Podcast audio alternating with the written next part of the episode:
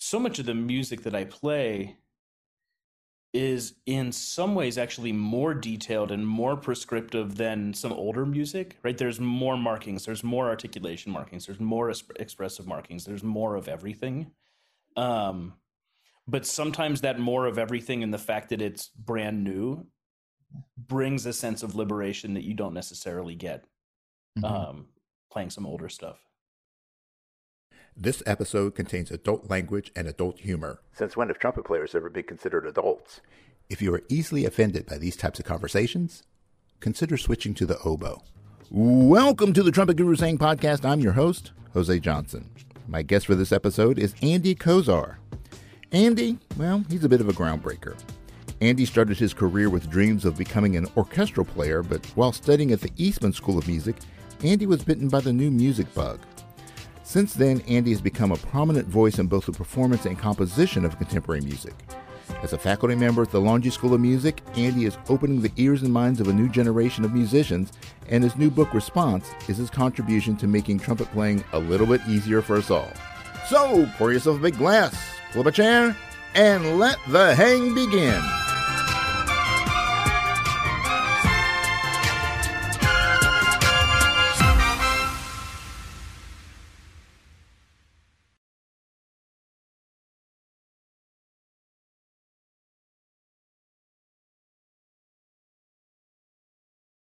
And welcome to another exciting edition of the Trumpet Gurus Hang. And I'm joined by Mr. Andy Kozar, Mr. Andy Kozar. Uh, so, uh, Andy, welcome to the Hang, my friend. Thanks. Thank you. Thanks for having me. This is great.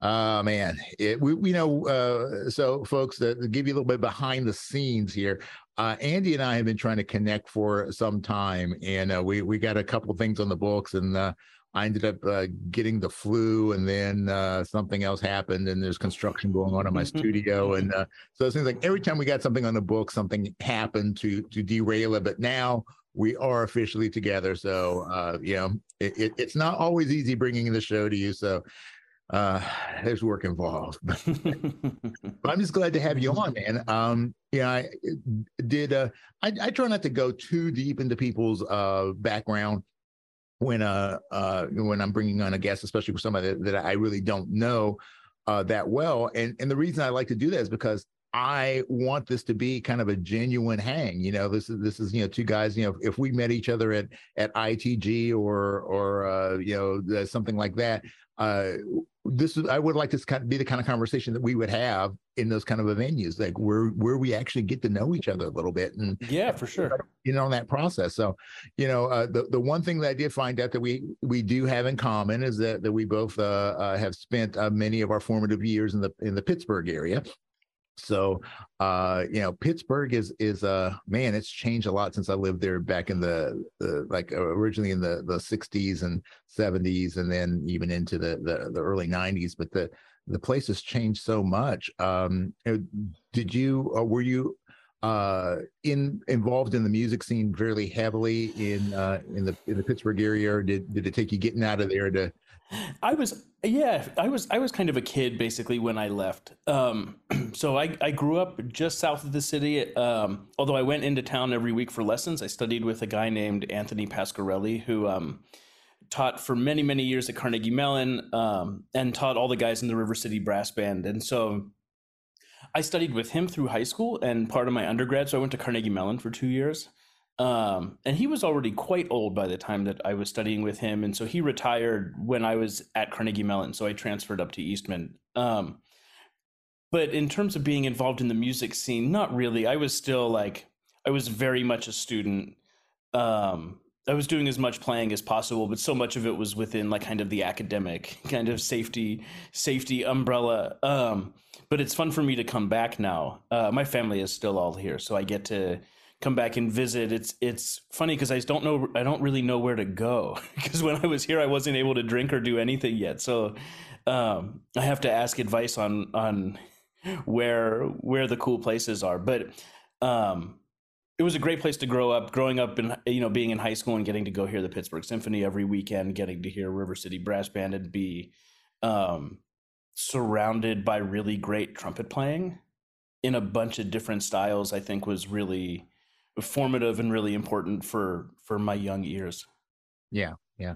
Well, you know, and that's I, I guess maybe it, it has changed a little bit more as we have uh, you know virtual means of of uh, of keeping in touch with what's going on in the music scene. But there is still nothing like being in a concert hall, uh, being in a club, uh, you know, just to, to be live and, and to take in the music because there's there's something about it. Um, you know, when, when when there's when you have that that synergistic relationship that you that the the performer builds with the audience, um, there, there's nothing like it to to me. So yeah, for sure. And you know, I think too, like um, developing sound concept as a young player right when your experience is just listening on cds and playing in you know your high school band um being able to like at 15 go hear Britten war requiem which is not a piece i would have like stumbled upon in my you know trumpet cd collection. Um and hearing it played by like such world class players was i think really important for me to to get an idea of like what um, what possibilities there are and what the level is. Like what's the what's the professional level that i am aspiring to to reach? Yeah yeah yeah that absolutely man that that is so spot on um you know and you're uh, uh well we're kind of just going to jump right like into your your career and things yeah. like that um but you have a, a strong interest in uh more contemporary uh, uh music and composition uh, and you know how how did you come into that that space you know because i can understand you know if you're you're in pittsburgh you're around the symphony or you know you're new in new york you're around the the Phil and the Met, you know, definitely, you know, getting bit by the Mahler bug or, you know, something like that. But, but how do you, how do you get introduced to uh, these modern compositions and, and and actually, and one of the other things I want to talk about as it relates to it is is the the difference in technique that's required uh, to play some of the more modern compositions as opposed to the things that that uh, a standard classically trained trumpet player would uh, probably never run into. Yeah, sure. Um, so I ended up getting into it actually in undergrad. Um, when I was at Carnegie Mellon, I played in the new music ensemble, but in the new music ensemble there, we were playing Kurt Weill and Aaron Copland. Um, and you know, it was great to play those pieces, but it wasn't necessarily um, incredibly experimental or forward-thinking new music ensemble. Um, and when I was at Eastman, so I got bit by the Mahler bug like in high school. Um, so I was I was super into that, which is what what drew me into wanting to go to music school, and at the time thinking that I wanted to be an orchestra player. Um, and so when I was at Eastman, probably in my junior year or so, um, I started feeling like maybe I wanted something a little bit different. Uh, I wanted to be a little bit more engaged in the actual creative process. Um, I I stumbled upon. I mean, I remember sitting in an orchestra rehearsal and and kind of thinking that like any good trumpet player could do this. Like I didn't feel super invested in it. I felt like a kind of a cog in the wheel, which in retrospect, I realized I stumbled upon um, what is also really beautiful about playing in the orchestra is that it's not about any one individual as much as it is about 60, 70, 80 people getting together to create this thing that is bigger than any one individual. But at the time, um, it felt just like a little not, not not super satisfying to me um, I wanted to be more involved in the musical decisions that were being made as opposed to being told how to play things by a conductor. Um, I loved playing chamber music. Um, loved playing in brass quintets or in any sort of mixed instrumentation chamber stuff.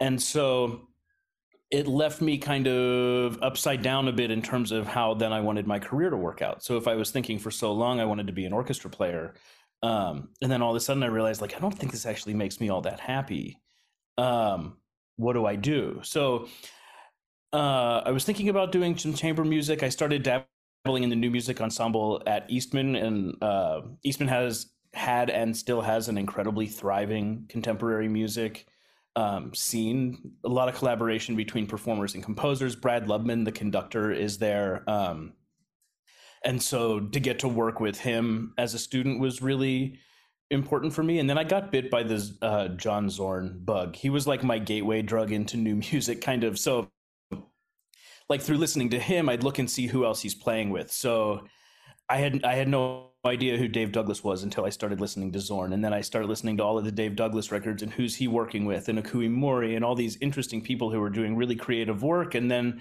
um, through them, there ends up being these crossover people that are doing improvised music, but also through composed new music. And it introduced me to this entire scene of people doing really creative and interesting work that I didn't even know was a possibility.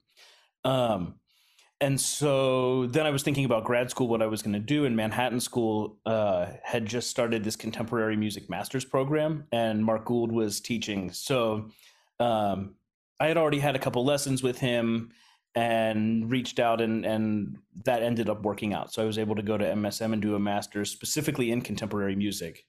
Um, and so there i really got my feet wet learned a ton about all sorts of different players and people and practices and um, really interesting things that people were doing uh, and really interesting ways in making a living that i didn't know was possible. And so that's where my quartet load bang got formed um, and a lot of formative relationships with some faculty there and, and other students that were in the program. And and I would say when I graduated, I was like hundred percent new music.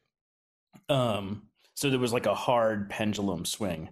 And and since it's sort of found a balance, I realized that I actually love playing in orchestra. Um, I love playing baroque trumpet. Um, and I love doing new music stuff. So now my my freelance career, while it still is a lot of new music. Um, Load Bang is really busy, so we're doing all new music.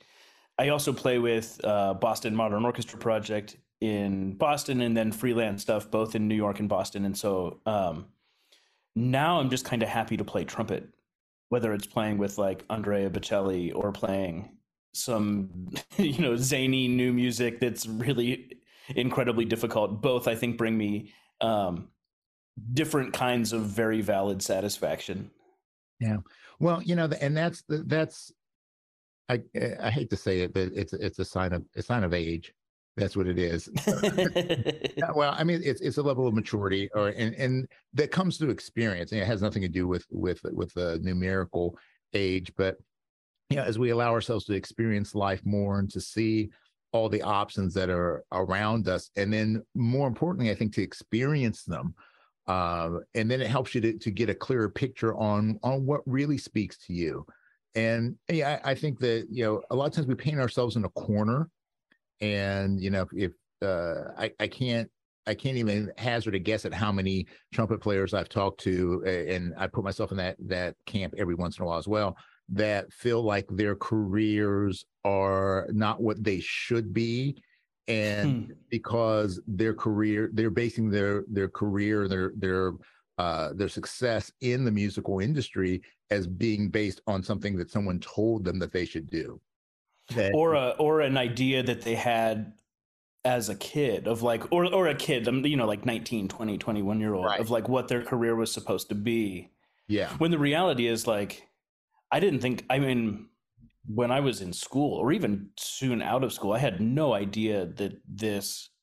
I couldn't have told you that I'd be doing any of these things that I'm doing right now, with the exception of maybe like maybe load bang, maybe my quartet, because we were we were so committed and it felt like it was on that track already. But like all the other stuff, the teaching I'm doing in Boston, the playing I'm doing in Boston, even being mostly in Boston now and not in New York as much, is something that like if you told me that ten years ago, I would have said like I'll never leave New York. I'm never moving, you know, like, um, but yeah, as, as I think you're right. As you get older, as you gain more experience, or a combination of the two, um, as long as you stay open, it can afford you like great clarity, like what what you want to be doing, what makes you happy, regardless of what you think should make you happy or what you thought would make you happy, you know, years ago.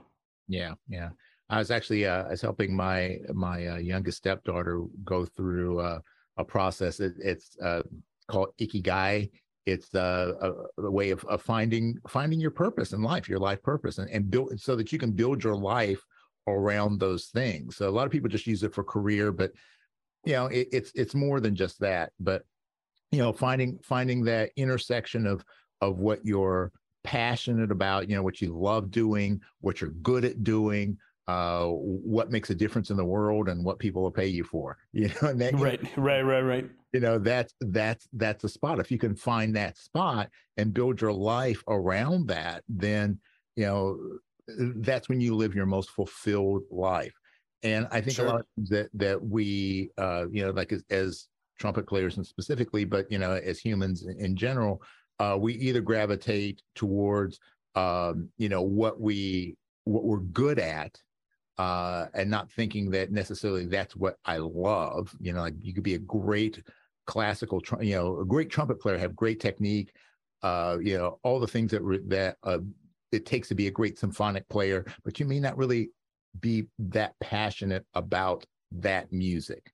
Uh, right. You know, and you may be great in experimental music, but you know maybe there's not a market for it. So you've got to find you know you got to be able to find those spots and to work within them. I think, and and I and I'm really fascinated by uh, experimental music. I have a, a good friend that I play with, uh, who's a guitarist and a and a composer, uh, who is definitely in in that world. Um, and I just find it fascinating uh, the the the freedoms that are afforded you and how do you you know how do you balance that the the lack of restrictions uh, of what you can and cannot do musically with uh, still making a, a statement that is musical you know how how do you straddle that line of of, of pushing uh, what what music is without losing what music really is. Yeah, I mean, I will say a lot of the stuff that I play, um, it's not that it necessarily affords more freedom necessarily. Some of it does, but I think the there's an incredible pluralism in the way that people are working. Um, and in kind of the the ways that composers are communicating their ideas to us as players to to create. So I think often for me, whether it's trumpet and electronic stuff or it's um, pieces for trumpet and soprano with my wife, we have a duo and do a bunch of new music, or it's Load Bang, the quartet of mine, which is trumpet, trombone, bass, clarinet, baritone, voice, and um, been commissioning and, and, performing new pieces for 14 years now, and I've done over 450 new pieces at this point. Um, often it's like it's very through composed. The com- the composer is very very detailed with what they want from us. So um, there is freedom and there's liberation in that we are the first people to do it right like there's there is a sense of freedom in that because you're not saddled with the baggage of hundreds of years of performance practice and everybody has their own idea about how this should go right the people that are at this concert are hearing this thing for the first time and we're playing it for the first time or if it's not a premiere you know maybe it's the seventh or eighth time this piece has ever been played. So you're you're not saddled with that. And the piece actually, the pieces I think are then afforded the ability to grow and develop um, as we are finding out what the piece is, also with the composer.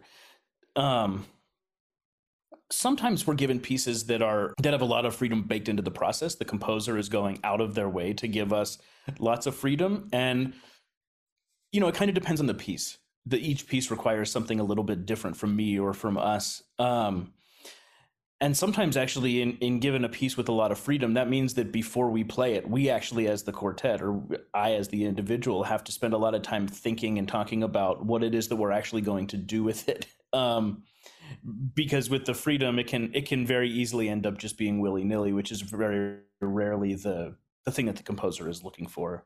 Um, I don't know if that super answers your question, but but the interesting thing I think is that um, so much of the music that I play is in some ways actually more detailed and more prescriptive than some older music right there's more markings there's more articulation markings there's more expressive markings there's more of everything um, but sometimes that more of everything and the fact that it's brand new brings a sense of liberation that you don't necessarily get mm-hmm. um, playing some older stuff.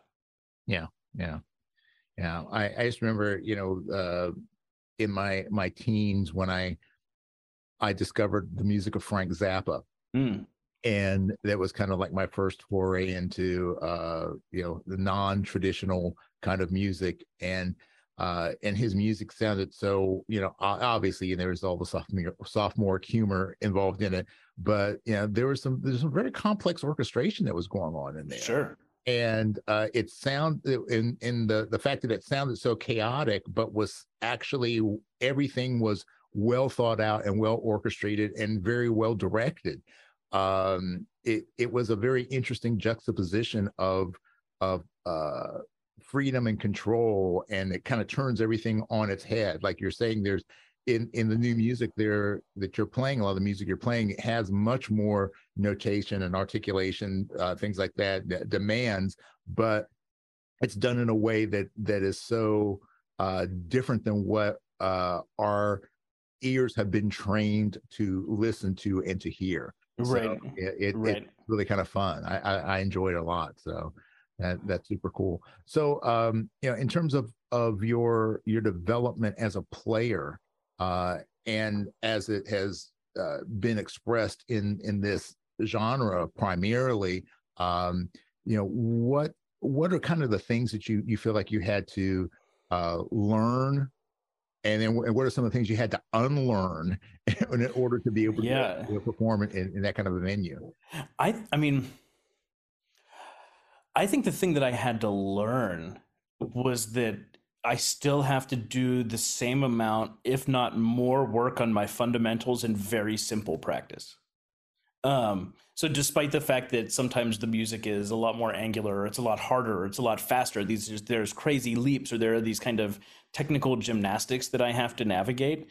Um, I think when I was a lot younger, my approach was to just like dive right in and try to figure the thing out. And really, the reality is that my my practice um the thing that has changed or evolved in my practice is that I spend a lot of time doing really basic things. Uh, and just really like really working to refine fundamentals every day. So my practice session on it in a day is like hour and a half or so of flow studies, articulation, lift flexibilities, playing really soft, working on um, like clarity of articulation, all this stuff we're always working on, right? How to play, um, how to play efficiently, how to play balanced, and then whenever I go into one of these harder pieces that I'm shedding, that I'm working on, it's how can I bring that sense of um, like foundational. Um, how can I make this feel as easy as something that is much easier essentially right so um, working on a couple things now that that my quartet's premiering in a few weeks here and it's quite hard it's a lot harder than most of the stuff that i had learned in school or most of the kind of traditional rep in our canon um, but the goal is is just to to find ways to make it feel like those things feel as easy as that and the way for me to do that really is like super slow note by note um, it's it's not exotic at all. Um, I, I remember telling my students at Longy about this because we were during the pandemic. Um, load bang in order to do work and to continue these residencies these university residencies we had it had to all be online but we also all had to be together to make it happen the the kind of music we played didn't really work for us to do like each record a track with click and then put it together that would have been a nightmare so um, we a couple times maybe four or five times we would rent a house in Yonkers and the four of us would just live together for a few weeks at a time. Um, so we would basically quarantine together and then that we would be our own pod for a handful of weeks. Um, and so the music that we're playing often was like, it was really tricky or it was, it had these microtonal tuning systems or this stuff that is, is, uh, at least initially very, very difficult but I was I was telling the students that if you were to sit in the living room while the four of us were in our own individual bedrooms just practicing doing our own work, what you would hear is major scales and long tones. Um, like the things that we're practicing on our horns are really the fundamentals continuing to refine. Yeah. Well, you know, it, the the most complex thing is just made up of the most foundational basic concepts. Uh, totally. Act together. A, a hard a hard lick is still like it's those notes that you know how to play. The order of them may be a little bit different. Um, but you still go through and you figure out where each of those notes need to sit and then you slowly increase the tempo and you slur it and then you tongue you know you do all those things that you would do when you're learning the canon or whatever. Um some you know sometimes it takes a little bit longer because it's harder or it's faster. The learning curve maybe is a little bit of a different shape. Um but for me the process is still the process. I was um i was listening to an interview i forget on what podcast it was but it was with chris bosh the basketball player. Mm-hmm um, and he was talking about how for him he loves the game of basketball right? Playing the game is really really fun. But the thing that brought him the most pleasure was the routine was like going to the free throw in practice and shooting 200 free throws a day practicing the layups practicing the fundamentals and trying to continue to refine the craft of the game and then whenever the game comes it's really fun and you can you can put into um, practice all these things you're working on. But the thing that is the most fun and the thing that brings the most kind of intrinsic joy is the process of like doing the work. Um, and that really resonated with me because i i feel the same. He he put into words so clearly the thing that i feel and never really thought about like that. But i love playing the concerts playing the pieces playing the gigs is really really fun um, but for me, just like mouthpiece to face, buzzing in the morning, doing my flow studies, doing my like my routine fundamentals work is so deeply satisfying and such a part of my daily routine. And I th- think that that um, ends up informing the way that I play even the hardest of hard things. It still is these building blocks that are just stacked differently. Yeah, yeah. Well, there's something you said about the the power of ritual, you know, and I think that um, you know, when I was younger, I maybe didn't appreciate that. Well, I know I didn't appreciate that the way I do now. But um, you know, it when you when you approach your your practice uh, as a sacred time and a sacred space, you know, uh, that you get a completely different result. Mm. Uh, mm-hmm. and I think that um, when when we can when we can do that we're we become embodied we we we become so engaged in the process. We're physically obviously engaged you know, as, as we're doing we're mentally engaged but then there's also kind of a spiritual and emotional engagement into the process. And um you know for for the years that i that i ran a martial arts school uh, you know, it's it's very customary in, in every, almost every martial art that when you uh, enter into the training hall or the, the the mat or whatever, that you bow, you salute, you do something, and it it signifies that as I enter this space, that I'm I'm you know leaving my baggage behind me. I'm here. I'm dedicating my time to this space and to to this practice, and then you do the same thing when you leave, and it's like honoring the the time that you just spent and now you can go on and, and do your your daily stuff. uh, totally and, and I, I, think that sometimes it, it, we lose sight of uh of the nature of the ritual and, and the the power that it holds. Yeah no i i think that that's spot on. Um i feel like bad if i don't practice. Not bad about myself in some, you know some sort of like ethical or, or moral way but like i just feel like i haven't done everything I wanted to do in a day if I haven't spent that couple hours in the basement like doing doing that work. It just feels like it's such a it's such a core part of my day, the things that I do every day. For me now with two kids, it's a thing that I do like starting at nine o'clock at night in the basement and go until I'm done. Um but yeah, I think the the act of doing like the act of just sitting down to do the thing i think is uh it's really important for me at least. Yeah. Yeah. And there's also the the um, like in the the study of of um what is called the flow state or you know mm-hmm. some things like that. Uh, one of the uh, one of the things that that an activity needs to have or to be is what they call autotelic, which is the reward of doing whatever you're doing should be the reward uh, as opposed to the the result you know whatever you achieve. It's not that it's just the fact that you're doing it. That's where the joy comes from. And uh yeah I, I think sometimes when, when we don't as we go back to that, that concept about passion that when you're doing something that uh, does not have a level of passion that you don't have a level of passion for, then it's hard to feel that reward from doing it because everything just becomes like the the grind, the drudge that that you don't really want to do. So uh, you know, being able to to tie your passions to your practice, that I think that's a, a really cool kind of way to to approach things. Sure. Yeah. Yeah, for sure. So you know, when you were talking about uh, you know your your gateway drug into uh, new music, um, if if someone you know if someone comes you and says, "Hey, man, you know, look, I really am interested in learning more about uh, contemporary composition, uh, new music, and particularly as it relates to trumpet," uh, what are some of the resources that you would start pointing people toward?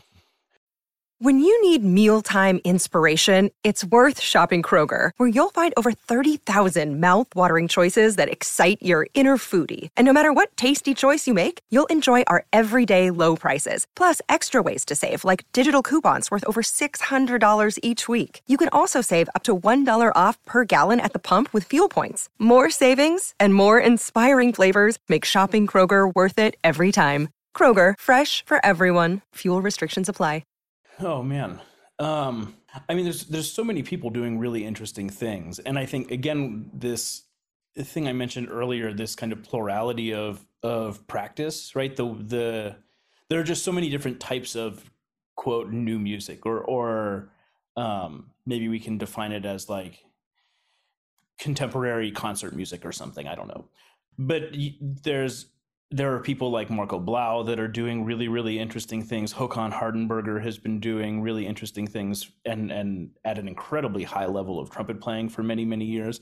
But there are also people I think who are doing something slightly different that end up living in this world between jazz and improvised music and um, through composed concert music. So you have like the Peter Evans of the world, and you have someone like Kwang Vu who's living a little bit more in the jazz area, but I think is just doing this incredibly forward thinking work. Um, I end up just like throwing links at people.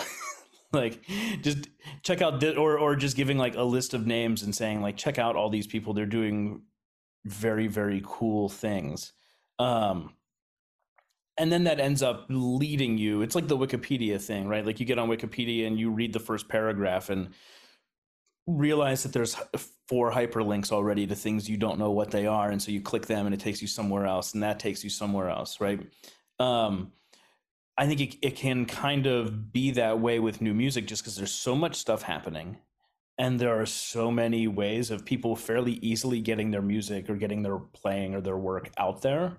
Um, it can almost be overwhelming just to start blank slate. Um, so I, I try to usually give a handful of names of people that are doing what I think are really interesting things, but also very different. Um, and the odds are, I feel like one of those people in the work they're doing will likely resonate with the person that's kind of on this search, and then will lead them into all these other directions and um, finding new people that that are doing very very very interesting things. I also love now when I have students that um, I have a text thread with a couple of recent Longy grads, and they're always sending me stuff that they're listening to, um, which is great because I don't know what 23 year olds are listening to anymore. Like, I'm now like I'm the old person that has to be like, wait, what is who is this? Oh, this is incredibly famous right now. Okay, cool. Yeah, yeah. Well, yeah. It's, it's happening. it's happening. Yeah. So uh, let's actually talk about uh, you know what you're doing on the education front. Yep. Um, so I teach at the Longy School of Music, um, which is it's called the Longy School of Music of Bard College, but it's not at Bard College. Um, so it's it's in Boston. It's in Cambridge. Um, just outside of Harvard Square. It's a small conservatory of about 300 or so students. The vast majority are graduate students. Um, and so there I'm teaching trumpet. I co-direct the new music ensemble with bassoon faculty colleague and friend of mine, Rachel Elliott. Um, I coach some new music um, or, and chamber music there. I direct the chamber orchestra. Uh, so sometimes that's conducting, um, sometimes it's programming, but often um, we try to have give as much student agency as possible. So usually in a semester, the first concert I program, the second concert I give them some sort of frame within to work, and then they are responsible for programming the concert and dealing with the logistics and placements and setting up the chairs and all that sort of stuff. Um, and uh, I also run the, the, the there's a new music summer program that we do every year called Divergent Studio that happens in June. So I I direct that. So at Longy, um, you know, I was thinking when when I was younger, I thought that I wanted to teach trumpet at like a sort of higher education level. Um, but I wasn't really interested in getting a doctorate. So I had this kind of blind faith that um, I would just do the work I was doing and continue working on doing more of it and at a high level and just kind of hope that the playing career that I have and the things that I'm interested in will at some point lead me to some sort of teaching in higher ed thing. Um, and it ended up panning out, and I feel very lucky for that, um, especially considering how just kind of obscenely difficult it is to get any kind of job in higher ed. And at first, I was just teaching. Um, I was teaching trumpet and coaching chamber music, but um, I think one of the things that I really love about Longy is that I've I've always kind of thought of myself as um, or or I always wanted to be more than just a trumpet player, not just a trumpet player, but I felt like I had um, there were things other things that I thought that I was good at and passionate about that are different from just playing the trumpet. So um, running the new music ensemble, that kind of thing was a thing that I thought that I would be good at and really love doing. Um, administrating the um, the summer program I think is really fun, kind of organizing that and getting people together and bringing in guest composers and colleagues and friends from across the country for a week or two of intensive study and work with with students, composers, and performers who are really amped about this kind of music. Um, and so Longy has given me um, the ability to do a lot of these different kinds of work that that I really enjoy. Um, yeah, so I see colleagues who have, you know, the, the kind of normal trumpet teaching thing is you're the trumpet teacher at a school and you have a studio of 20, 25 kids and majority are undergrad and a handful are grad students and then maybe a doctorate student. And that's an incredible job. Uh, and those jobs are few and far between. Um, but as other jobs pop up and I see things and think about like, should I apply for this thing? Um, I end up always coming back to this idea that the thing that I really love about the place that I'm at teaching and the students that I get to work with is that I'm getting to work with all sorts of students because of all of the kind of varied things that I'm doing at the school. So I'm working with as many string players as I am with trumpet players, uh, which is really it's super fun, fun for me. And I think um, so much of my trumpet playing has been of course, with other trumpet players, but my quartet is trumpet, trombone, bass, clarinet, baritone, voice. I play all the time with my wife, who's a soprano, and then I'm also doing all this chamber music stuff. So I'm often the only trumpeter in the room, um, and have found that super rewarding and informative uh, on my own playing, being able to to play with a singer all the time and try to match them and see what it is to like match their articulation based on the words they're singing and like it can really make you a much better trumpet player, a much better, much more well-rounded musician. So I think um, the teaching work that I'm doing now is is kind of doing the same same thing, and that I'm getting to work with people who play all sorts of different instruments, but all are kind of after the same goal of creating high level art music, whatever that means to them and uh, the kind of stage that they're at in their development. Yeah. Well, I mean, that, it, I think the, the, the theme that that I've been picking up on on our conversation so far is that you know there are so many different paths that we can take uh, in in our careers. Um, you know, whether it be the the playing, the teaching, the the compositions, uh, and uh, you got to find the one that, that the one that speaks to you. You know. Yeah, for sure. Yeah, because yeah, I, I, I totally agree. Yeah, I know people that you know have uh, had had visions of you know the higher education thing and like you know get my doctorate. I'm going to teach at a at a university and blah blah blah, and then they get the gig and they hate it because it, it was not at all what they really what they really wanted. So I think that the earlier we can get clarity on on what are those really those truly important things, like I I like to call the non-negotiables. Uh, right.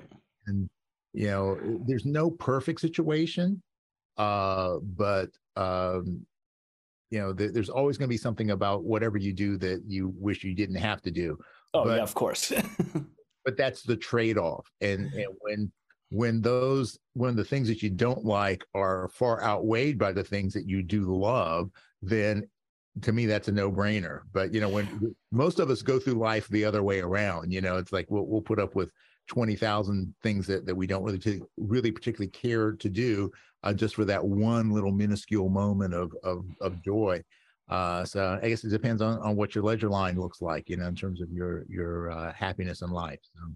Yeah, for sure. I feel very fortunate with the the the job situation, like the Longy job situation. Um, you know, the other thing for me that's amazing about this particular job is that my my wife, who I play with all the time, is also the the chair of vocal studies there. Um, so I had been teaching there for a while, and then that job opened up, and she was teaching at Susquehanna University in Pennsylvania. Um, had a really great tenure track job, but this opened up, and for her, it was kind of similar in that um, she was able to teach the amount of students she wanted to teach. She was able to kind of pick the students that she wanted to work with, uh, administrate the department. So she was given this kind of artistic freedom to develop a develop a program, develop programming throughout the semester, develop curriculum, um, and teach the classes she wanted to teach or not teach. So you have this agency um, in a job, and we get to work in the same place. We share an office, which seems like very cute and silly. Um, but it but it works out really well, and I think for me too, my one of my non-negotiables has been location. Um, it's always been really important for me to be um, for a long time, it was important for me to be in New York. Um, and I think that, that was really important for me and really good for me. And now, um, Boston feels really great because I'm being given all these wonderful opportunities to play with really great players. I get to sit next to Terry Everson and BMOP, which is such a treat every time. Um, and to be in a city, I think is is important for me. So that I mean that was another thing with the DMA, which was um, most of the schools in these big cities that I would be interested in living in aren't going to be looking for a person necessarily with a DMA, anyways. Right. Like, so I think so much of getting the DMA and wanting to go that track is also knowing and being open to the idea of moving somewhere for the job. Um, and that never was super appealing to me. So, um, I got lucky in a lot of ways, but just kind of knew that like these were the things that were important to me. And so spending the time to do this additional degree, I'm not sure is actually going to benefit me because it's not like I'm willing to do the thing that would be necessary to get that job that the purpose that that's the purpose of the degree anyways. Mm-hmm. Yeah. Yeah. There, there's a lot to be said for that. You know, absolutely. Um, so when, when you talk about, uh, uh you know, your, your career now, how you've kind of, uh, you, you you've had the pendulum swing from the the strict orchestral world to the new music world to kind of now finding this balance between, uh, right. uh, between the two. Um, you know, what are what are the some of the things that that bring you joy uh, from playing in the more uh, traditional orchestral uh, chamber music sort of uh, scenario? Yeah. Um, playing for me like playing trumpet well and with a good sound and with like good player like that feels really good. That physically feels really really good. I enjoy that sensation quite a bit. Um it's also um i don't know. I mean i i guess for me i with part of the pendulum swing was like was also realizing that there were all these in in throwing a lot of stuff away right? By going 100% new music i started to realize that i missed all of the good things about all of these other different types of music um and so now as that pendulum in terms of like playing comes back it, i think a lot of it is related to the fact that um, in my personal listening life i listen to a lot of period performance of early music so why would i not be trying to play that uh, i'm listening to a lot of like Schubert piano trios. So why would I not be trying to play music that also lives in that world? And it, I think it brings um, a richness to everything else. It informs everything else. So I think my new music playing is better for it. I think my baroque trumpet playing is better for my because of my new music playing. I think all of these things they they only help each other. Um, so I I uh, yeah, I mean I don't know that that that super answers your question, but um, for me the idea of being able i really like playing trumpet and i really like music. So which which sounds very simple but for me that that ends up just meaning like why would i not be trying to play as many different types of music with as many different types of people as possible in in my career? Yeah well absolutely. I mean it's uh i, I think i've had that conversation with so many different people uh, because it's one that I, I've I had to have with myself uh, many times is that if if you love playing music, then play music. And, and right. music is, is, so many different things. Now, granted, you're always going to have your favorites, um, but uh, still, there's the, the fact that that you're you're doing something that you love, you know, and, and if you're getting paid for it, that's bonus. Yeah. And and so uh yeah, there there is certainly something uh beautiful about every form of music. Uh, if you really uh, take the time to uh, to immerse yourself into it, even things that, as you're talking earlier about, like you know, microtonal uh, kind of things, or you know, the you know, rhythmic variations and things that, yeah, now we're we're a little more accustomed to not standard meter, but but uh, even like some of the the polyrhythmic stuff that goes on in a lot of uh, of ethnic music. Uh, you know, it it just sounds it sounds off-putting sometimes when you've just never been exposed to it. And then the more you're exposed to it, it becomes second nature, and you see the beauty. Yeah, it's just another cool thing. Yeah, it's like one one one other cool thing that you get to engage with engage with professionally. Yeah, absolutely. I also think that it informs my teaching, um, because in though I have my particular interests on in you know in terms of my trumpet playing and the music I like to play.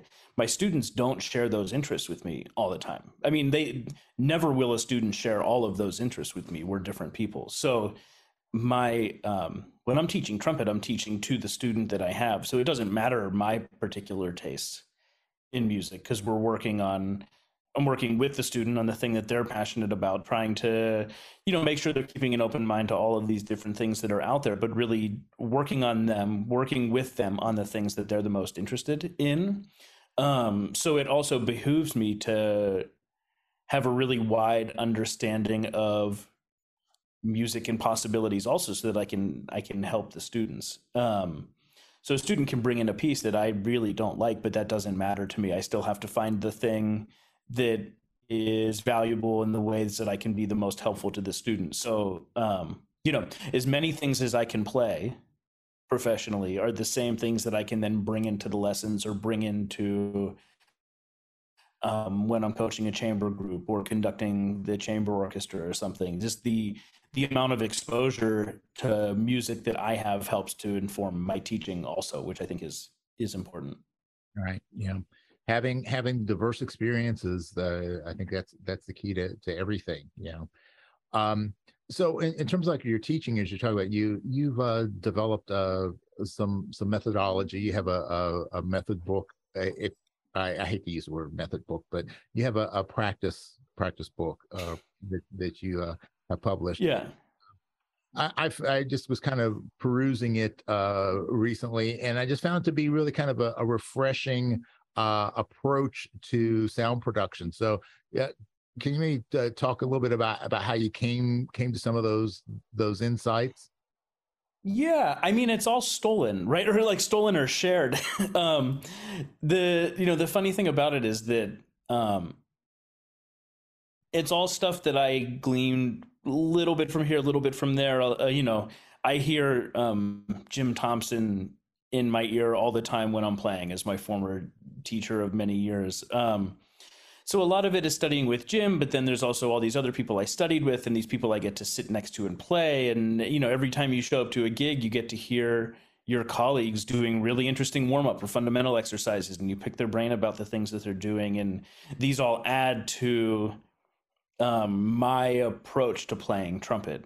Um, so yeah, I mean, so it's just an amalgamation of all the other information that I have been given and have kind of absorbed over many many years which i think is exactly what it should be right? Like we're we're sharing the information that we have gathered and synthesized and then we we share it with students or um, people and then they take little bits of the thing that resonates with them and then they do exactly the same thing with the information they gathered and that's how we as a community in this specific case a community of trumpet players grow that's how the art grows um yeah so uh it's not like it was divinely sent or or anything like that it's little bits from a lot of very very great trumpet players um and then through my particular lens. So the things that I have found work well for me, um, and the things that I have found work well with with my students. So part of the reason for making the book was because I have I had these series of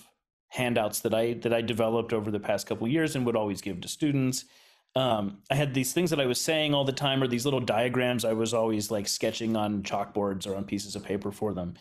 Um, and then was doing the same thing when I would go around giving master classes. So thought that um, I don't know why I thought that starting to do this with a six month old at home and another one on the way was a good idea, but the, it's when it's when I decided I wanted to do the thing. Um, so I wanted to put together a, a book that basically dealt with um, kind of two things. The first was uh, what a possible routine could look like, what my routine generally looks like. But using that as a departure point to talk about the approach because i think that there are so many books out there with amazing exercises. Um, i think about the books of chris gekker for instance like all of these just incredible exercises and things you can do to get better at the trumpet. Um, but one of the things that i think is often lacking or maybe not lacking it could be totally purposeful is that there aren't um, like very detailed descriptions of how to approach these things. You see it sometimes in older books. Um, but I wanted to have a book that that spent as much time talking about how to approach the exercise and how to approach the instrument, how to approach the breath, um, as it having as, as much of that as it does actual exercises. Because for me, the exercises are kind of interchangeable um, I put in the exercises that I find work for me. A lot of them are sort of traditional exercises we all know, but I have tweaked for kind of strategic practicing reasons. Um, but the thing I think is really important is how you're approaching the exercises so that then you can do a different drill with the same approach or pick up a piece of music, but you have the approach. Um, you have the foundation set to be more successful when you're playing, whether it's drills, etudes, pieces, doesn't matter. Um, so at the beginning of the book, I spend um, some time just talking about like really the the basics. Um, and it's not a book for beginners, really. Maybe some of this stuff would be would be helpful. Um, but I, I think of it as a book for people that can already play the trumpet. And this is like sort of my, my ideas on how to how to refine and how to make the process of playing the instrument more efficient easier so that we have greater um, expressive capacity basically. We can do more with the instrument. Um, so at the beginning of the book i spend a bunch of time just talking about my particular way of approaching the breath um, why and how and give some simple exercises on on working on that. Um, and then I go into the very first thing I do. I do a lot of soft practicing. I find that that helps a lot for just about everything, but especially in the contemporary music, like the hardest music I play. I think that having um, a really responsive aperture is is I mean it's helpful for everything on the trumpet, but I think it's it's incredibly helpful whenever I'm having to do this really acrobatic work. Um, so for me, I I saw this exercise. Actually, Terry Everson showed me a, a variation on this, where basically you just um, you buzz into the mouthpiece as soft as possible with no pitch in mind. You're like your very first thing you're doing in the day is allowing your lips to vibrate rather than forcing them to vibrate a particular pitch. Um, and so doing these kinds of very very simple exercises just to find your breath, to find the buzz before you even go to make notes on the instrument Um, yeah, so I, I think I, I tried to spend a lot of time talking about like the really basic fundamentals of trumpet playing um, because I think if those are solid, it just makes everything else easier, right? How can we talk about lip flexibilities or articulation stuff if we don't have, like, if our breath isn't sort of placed well, and if our if our lips aren't vibrating the way they need to be vibrating to make the trumpet work on that particular pitch. Yeah, I like that. I mean, the the, the thing that, that I really resonate with uh, most that you said was uh, the importance of of uh, understanding the the method behind the madness. Yeah, the, the the exercises. You know, exercises are exercises, and and whether it's in playing trumpet or working out at the gym or anything like that, eh, you know, there's only so many different ways you can do whatever it is you're doing but when you understand the the theory behind it you understand the mindset you need to have when you're doing it what what are the key components you need to really pay attention to then that that's where you get the real benefit.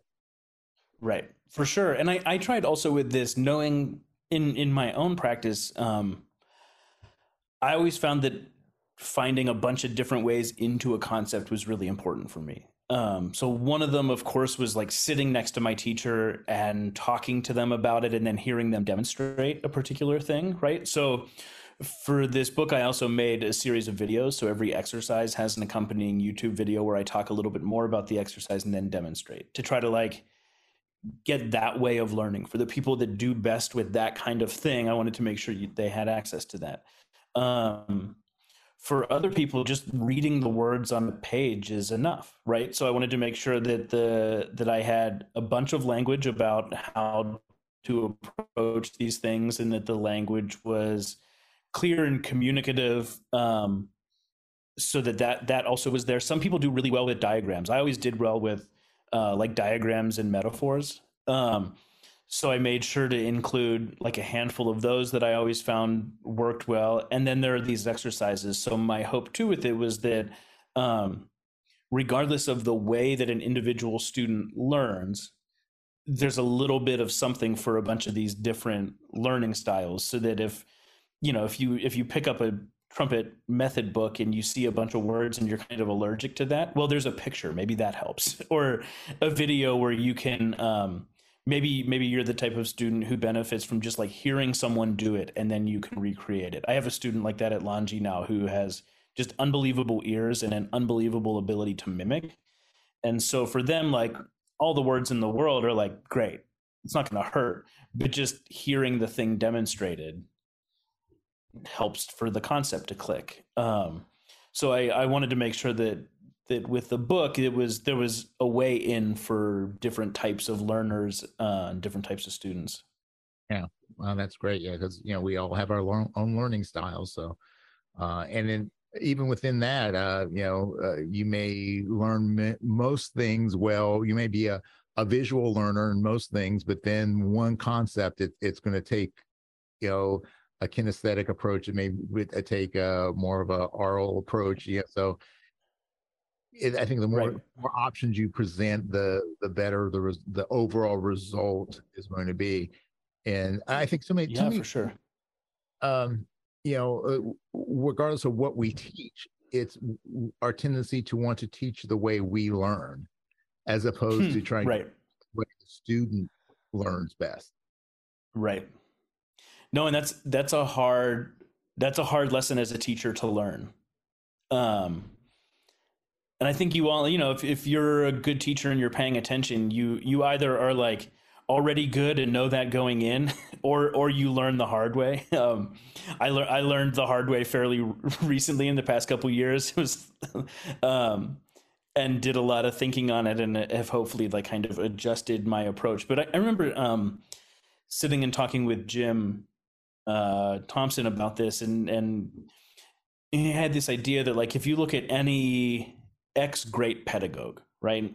Um, and such a great pedagogue that now there are a bunch of great trumpeters who have a book out about the this teacher's exercises saying this is the true way to do these exercises um, the thing that jim said i thought that was so interesting is um, if this is the true way to do the exercises, why does everybody's book say something different?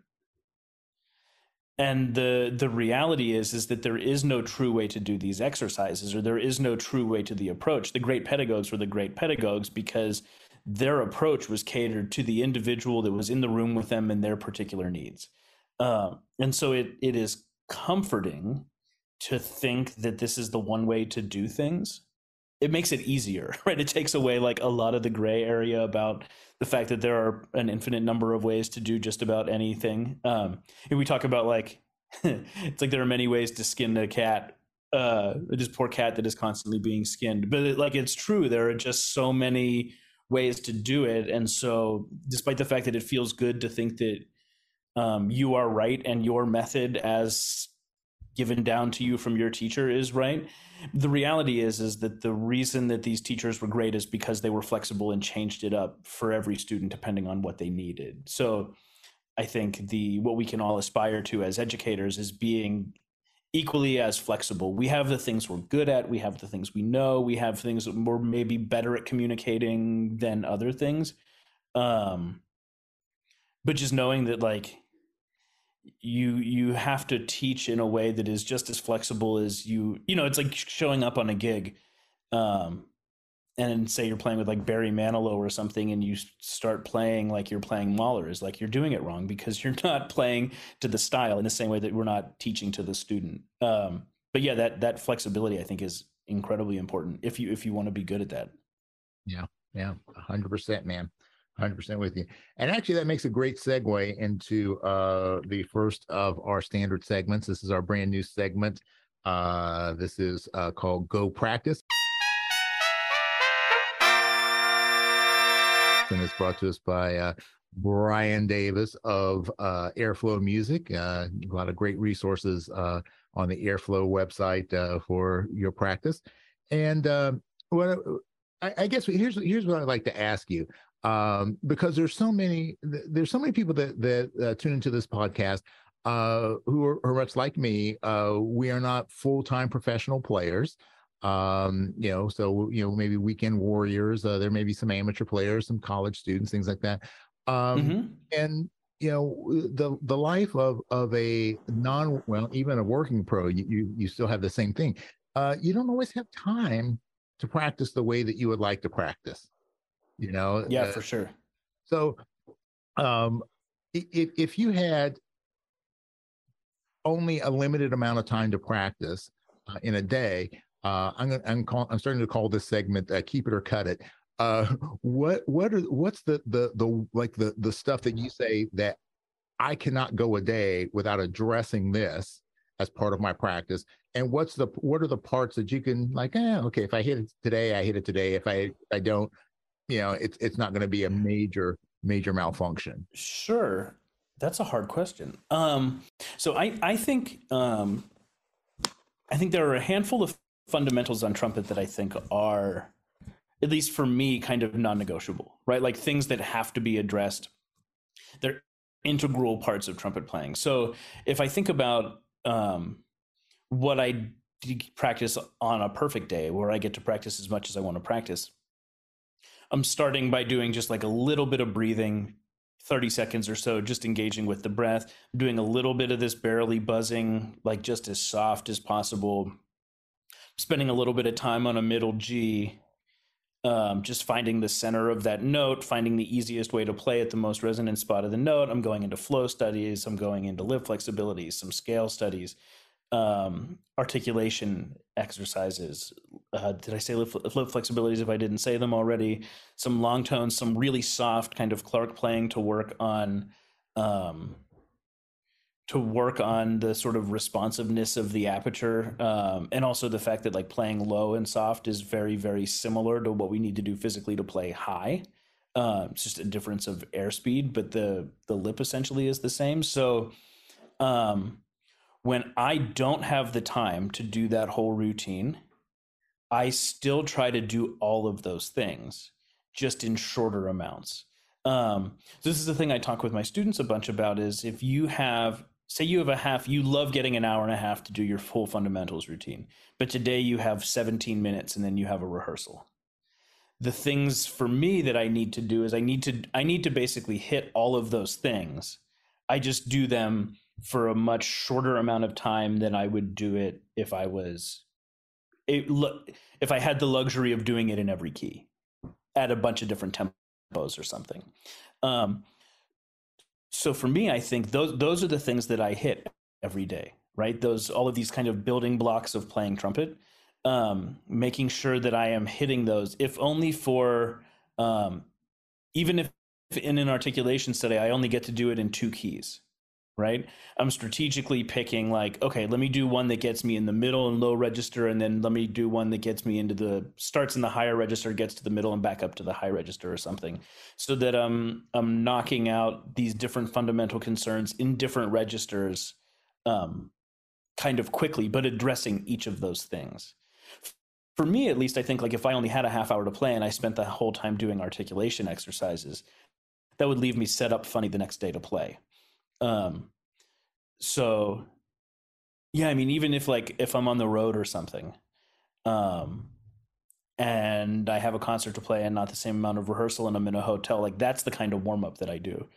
Um, just trying to like get get all of those things checked off, those fundamental building blocks. But I will say that um, the thing that has become really clear to me about practicing is that it's highly special it's highly individualized. Um so the way that i practice works well for me the things that i do work well for me even the things that i think of as like non-negotiable fundamental building blocks works well for me but some somebody else may think like the first thing they need to do in the beginning of the day is triple tonguing. It's like ah, it doesn't matter to me. Like what you do the i think you will find through experience and through doing things and finding what works and what doesn't work, you'll find what works and how to practice. Um, but personally, for me, I still try to hit all of those things just quickly. That was a long way of saying just that, but um, I think also trying to combine fundamentals is really can be a, a, really great way of saving both time and chop, right? So um, in the lip flexibility exercises in my book, they also are articulated. I have um, I do I do it slurred first and then articulated immediately after. So we're working on articulation, but we're also working on using the air in the same way we did when we slurred when we're articulating. Um, so we're doing one exercise, but knocking out a couple different fundamental needs. Or on the articulation studies, rather than just diving into a um, kind of diatonic drill, I do two bars of articulating a single note so that we're um, we're spending some time before going into the drill, making sure that we're centered, making sure that our air is working. Um, and so we're, again, we're like that's two exercises in one. Uh, so we're able to to yes to save time, save chop. We're you know, and, and all this talk about being efficient on playing trumpet, we also have to be efficient with our time because um, least in my experience, uh, my face is a renewable resource. like, but the it's but it takes a night of sleep to renew, right? So I can't I can't play all day. So I have to be thoughtful about the way I'm practicing and what I'm practicing. And so if you're the type of player who doesn't have um, like you said, maybe you're you're an amateur player or or kind of part time, and you have limited. You have 45 minutes to practice a day or something, um, and that's not not including like pieces you're working on for a band concert or something. Uh, I think making sure that you're hitting hitting those things every day, at least briefly, will allow you to to not only maintain right, but ostensibly to even like get a little bit better at these things, even though you're not practicing them as much as you would like to. Man, that's solid advice. I love it. Love it. All right, let's move on to our next segment. Next segment is called Sound Off. It's brought to us by Barclay Microphones, and it's about uh, your approach to sound. And I know, you know, uh, being at Eastman, talking about the, uh, you know, working with uh, Professor Thompson, uh, you know, that that is a, a, a, huge thing. You know, getting that that nice resonant sound on the mouthpiece, uh, part of the buzzing. Um, so, you know, what are what are some of your go tos? Uh, in terms of of the way that that you can get the most uh, pure resonant sound on the horn, and especially as it as it uh, pertains to uh, the requirements of the job because you know obviously the the sound like you were talking about before you know the sound that you would want to have playing Mahler and the sound you want to have playing for Barry Manilow uh, are, are not the same uh, but yeah right. They're they're not the same um and the style is not the same but i think the approach can be the same. Uh the the approach in terms of like the most resonant sound possible. Um for me my go-to's like technically the things i work on um i still do a bunch of buzzing in my practice. Um again i do a ton of soft like really really soft playing because i find that that trains my aperture to be able to be super super responsive and really really flexible so i can make all sorts of different types of sounds um but for me i think it's it's again it's not exotic it's um it's buzzing it's making sure that um my buzz isn't forced that i'm that my balance between lip and air or, or that i am balanced between between my lip and my air and that my lip is receiving the not the amount necessarily, but the quality of air that is necessary to do whatever it is that I'm doing. Um, yeah, so I do both both in my own practice and with my students. I do I do a lot of buzzing, especially initially.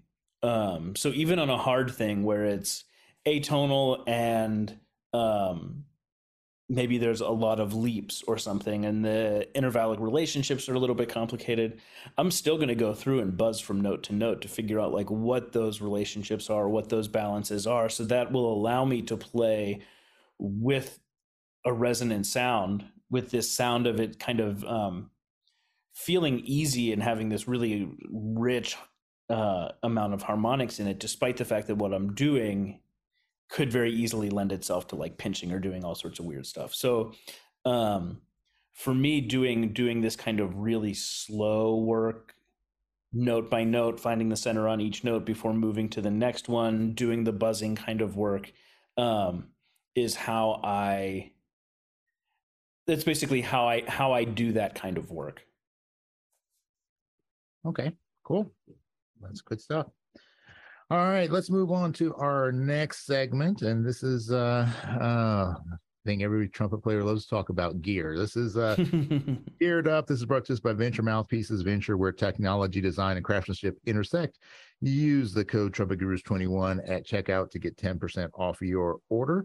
Uh, so let's let's talk uh, about your concepts of gear.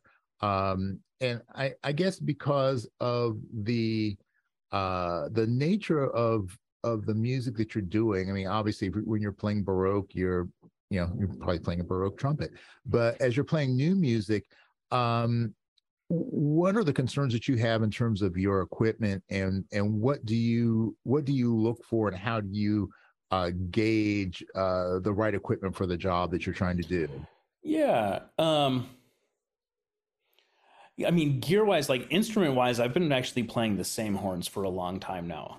Um, I play I play I'm a Yamaha artist. I've played Yamaha horns for years now. Um my C trumpet is a first generation Chicago um C that I got like when they first came out that would have been 2004, 2005 or something. Um and my B flat is uh one of the New York Yamahas that I that I like a lot. So my my horns I actually don't fuss with. I play just about everything on C trumpet that I can. Um, for the new music stuff, I feel like it helps me be a little bit more accurate. Everything is a little bit closer together.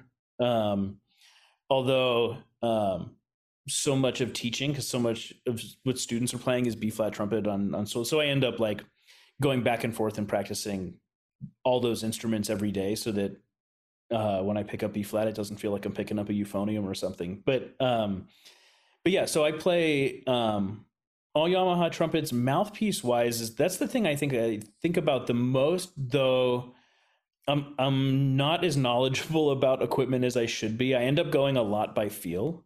Um, so the things that are important to me are that I um, I prefer to try to play the smallest mouthpiece that I can that gives me the sound that I want and the flexibility that I want.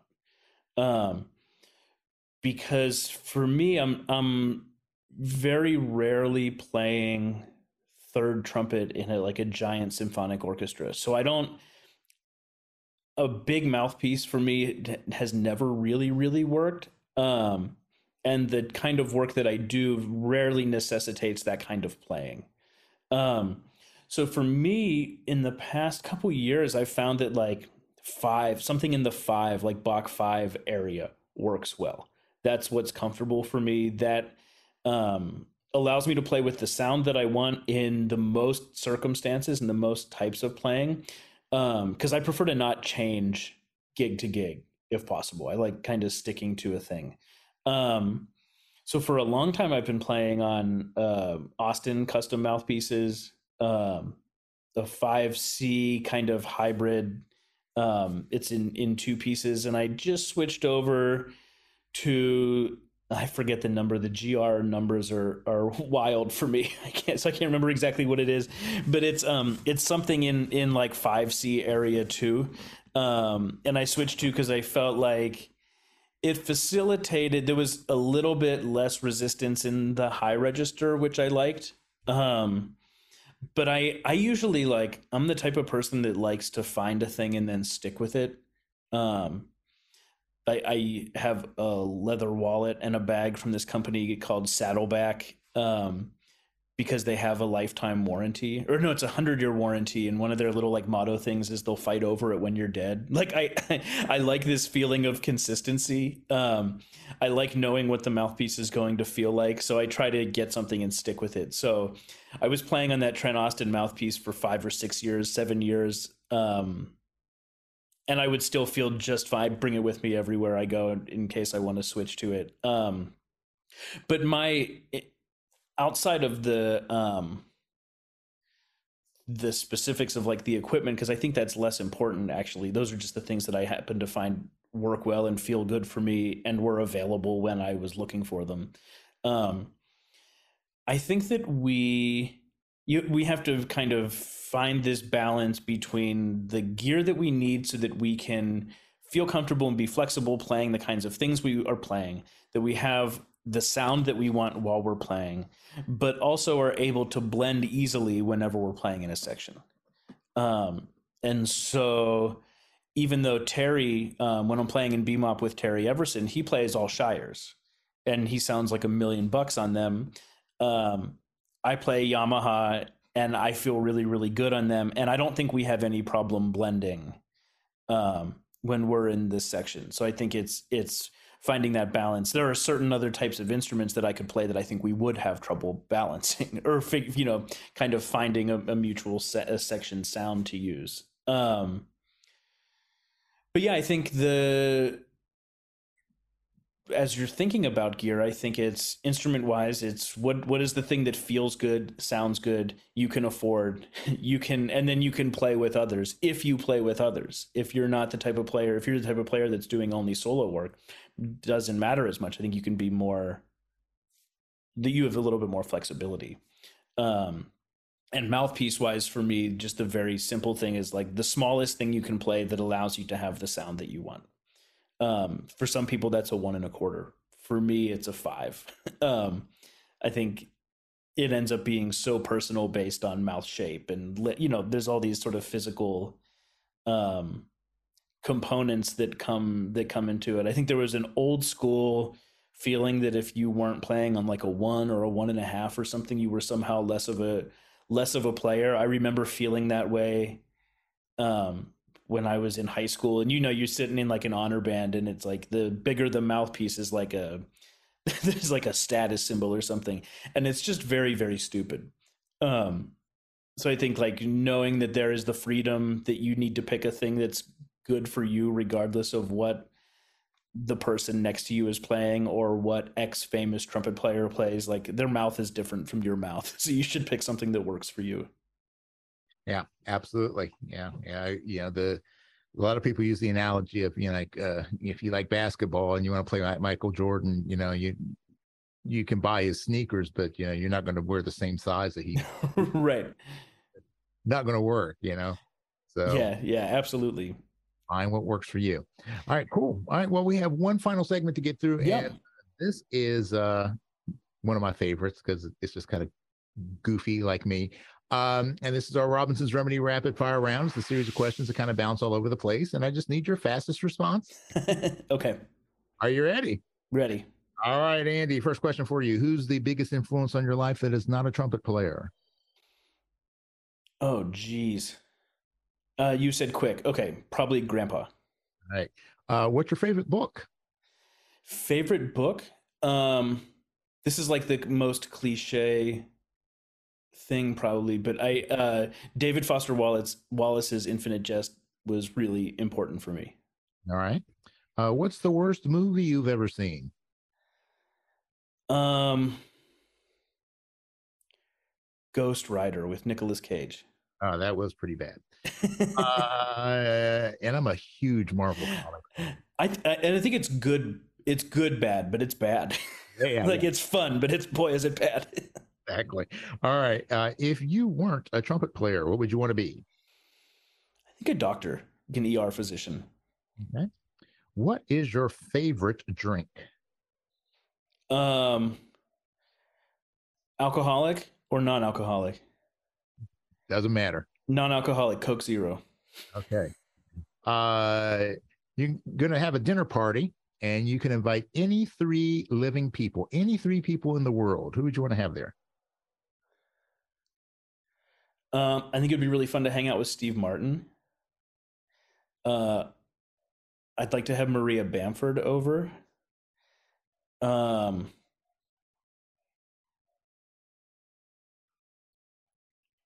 who else? Probably Wynton. He's like he was such a childhood hero of mine. Uh, it would be very fun to get to hang with him. Not Nick Cage. No, no, no, not for this one. Maybe if there were five people, I could have. All right. Uh, so at the same dinner table, you have three additional chairs, and those are for any three people in history. Any three people no longer with us.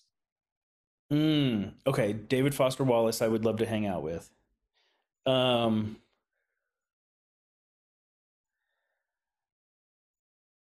Oh, these questions are hard. I feel like if I wasn't on the spot, I'd be able to think of it much more easily. Um. I would love to hang out with Bach.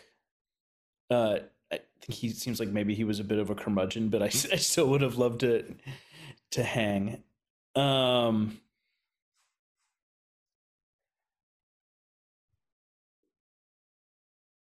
I'm not doing a good job at the quick part. You're not the slowest, I'll tell you that right now. um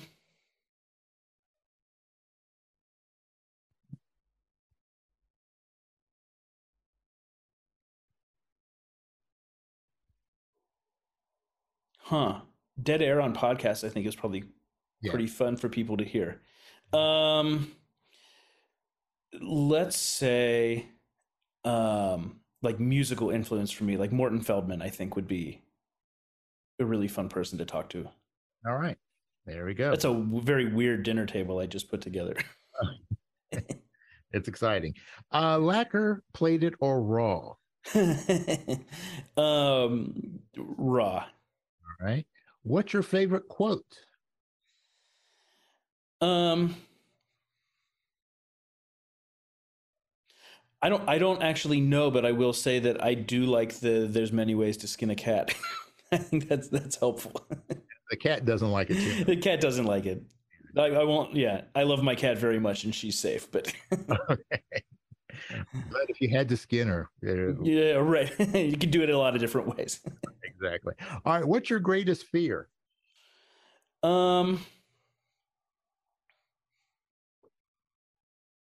probably dying. All right. Um, you could be granted one superpower. What would it be? I'd want to fly. All right. Uh, what aspect of trumpet playing do you find to be the most overrated? Um, loud, I think. Okay. And what aspect do you find to be the most underrated? Soft. okay. Easy. There you go. Um, you can go back in time and give your younger self one piece of advice about music. What would it be? Oh, um, uh, probably to listen openly on the first listen. Hmm, all right. And uh, while you're back there, you're going to give your younger self one piece of advice about life. It's long. Yeah, there's no there's no rush. All right. And uh, final question for you, uh, Andy. What do you want your legacy to be? Yeah, um, I like the idea of leaving rep behind, of leaving like a body of pieces for people to play and to engage with that are of this time uh, and offer, I think, a window into this particular time we're all living, but things that could be potentially part of our canon as trumpeters. Um, I think we lose. Is this supposed to be a quick answer? No, no. I think I think sometimes we lose sight of when we're thinking about old music. Um, we lose sight of the fact that it was always written for someone, right? Like the Mendelssohn Violin Concerto is considered this like giant peak of Western music and concerto writing, but it was still like it was written by Mendelssohn for a friend of his who was a violinist, right? They were colleagues and collaborators. So I think um, I think we lose sight of that, and we lose sight of the fact that pieces exist because of the performers that played them, uh, and so for me, it's about creating this kind of next body of of repertoire for for future trumpeters and musicians to to engage with hopefully. Right. Well awesome. Well i certainly appreciate you uh taking time to to hang with me. Uh, this has been really fun for me getting to know you and very educational and um i really in, have enjoyed uh our discussions and and your your your approach to to things it definitely is a I think one that, that we can all kind of aspire to to keep our, our ears open, keep our minds open, keep our hearts open, uh, because uh, there's lots of music out there to be to be played and to be written and to be enjoyed. So yeah, there sure is, and and playing trumpet is fun. So why not why not do it on as many things as possible? Absolutely, we'll agree with you hundred percent. And uh, yeah, and it's just yeah, nice to catch up with a, uh, another person uh, that uh, grew up around the Steel City and uh, yeah, go go Steelers. go, go, get a decent quarterback is what I say. Oh my God, they're yeah, boy, it's stressful right now. oh boy, yeah, I think uh, yeah, this this is a nail biter for me. So, uh, uh, but uh, enjoy yourself and continue making great music. And I'm I'm going to certainly be following uh, following the stuff that you're doing, and I, I hope to actually be able to catch a catch a live performance because that would be I think really really amazing to yeah, it'd be great. I, I, hope that I hope we cross paths in the the same physical space one of these days. Yeah, that would be great. I'd love to get to Boston. Uh, and next time you see Terry, uh, tell him he's got to be on the podcast. I went to college with Terry. So, oh, amazing! Yeah, we were both at Ohio State at the same time, and and oh, that's great. He's one of my favorite people. What a a treat to spend time with and to hear and to play next to and just to know. He's such such good people. Good guy. So yeah, I just got to get him on the show. So. Uh, I'll, so Terry, I'll, let him know. Terry, I, am throwing down the gauntlet. Come on. All right. Well, thanks very much for spending time with us on the hang today. Remember to like, share, and subscribe. And uh, if you have an idea for a future episode, guest, concept, topic, hit me up. Always uh, looking for new ideas. Uh, so until next time, folks, peace and slide grease. Yeah. Thanks for hanging with us today. This podcast is all about creating deeper connections through our mutual love of music and the trumpet life. Make sure you subscribe to this podcast and also like and share this episode with a friend. We want to see the hang grow for show. Please support our sponsors and consider becoming a personal supporter of this podcast as well. Remember, for less than the price of a bottle of valve oil a month, you can keep this podcast moving smoothly. The Trumpet Gurus Hang is recorded at the Candy Factory, a co working space and social club located in Lancaster, Pennsylvania. Jose Johnson is the executive producer. Post production editing is by Mitch Bowers. Our opening theme song was composed and performed by Lexi Signor, and our closing theme music comes courtesy of The Greatest Funeral Ever. Incidental music is by Ethan Swayze and Jose Johnson. Graphic design by Ann Kirby of the Sweet Corps. The Trumpet Gurus Hang podcast is produced in collaboration with the So Good Lancaster Media Group.